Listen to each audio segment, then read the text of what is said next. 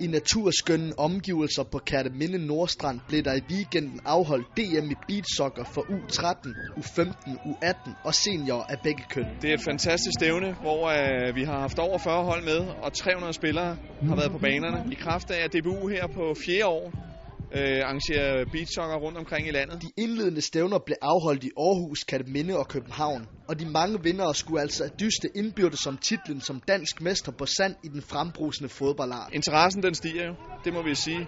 Øh, I forhold til de første år, hvor vi måske havde en, en 20-30 hold, så har vi nu haft over 40 hold til to af stævnerne, og også her til finalestævnet. Det Copacabana, det er ikke andet end fodbold, fodbold på strand.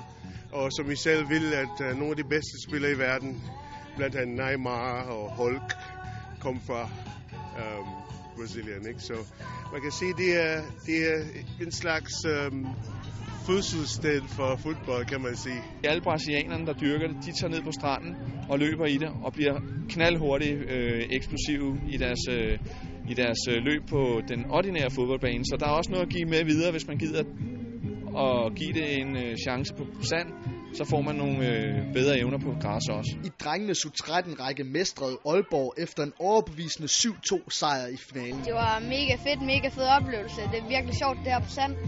Det er noget sjovere end fodbold på græs.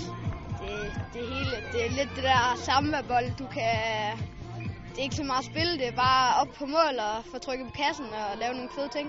Det er meget federe end på græs, fordi man kan lave mange flere fede ting, uden det gør ondt. For eksempel saksespark. Hvis du lander forkert, så gør det ikke ondt her på sand. Det er noget, hår, det er noget hårdere end græs, men øh, det er lige meget. Det er nemlig ikke kun for sjov, at der spilles i sandet. Fodbold på sand er nemlig både muskelopbyggende og skadesforebyggende. Noget af det, der er rigtig vigtigt, det er jo, at det giver det giver styrkelse på lår og læge og hele benmuskulaturen, så man undgår øh, skader. Katteminde Fodboldklub og DBU var i samarbejde ikke overraskende fuldt ud tilfredse med finalestævnet. På alle måder er det været en succes.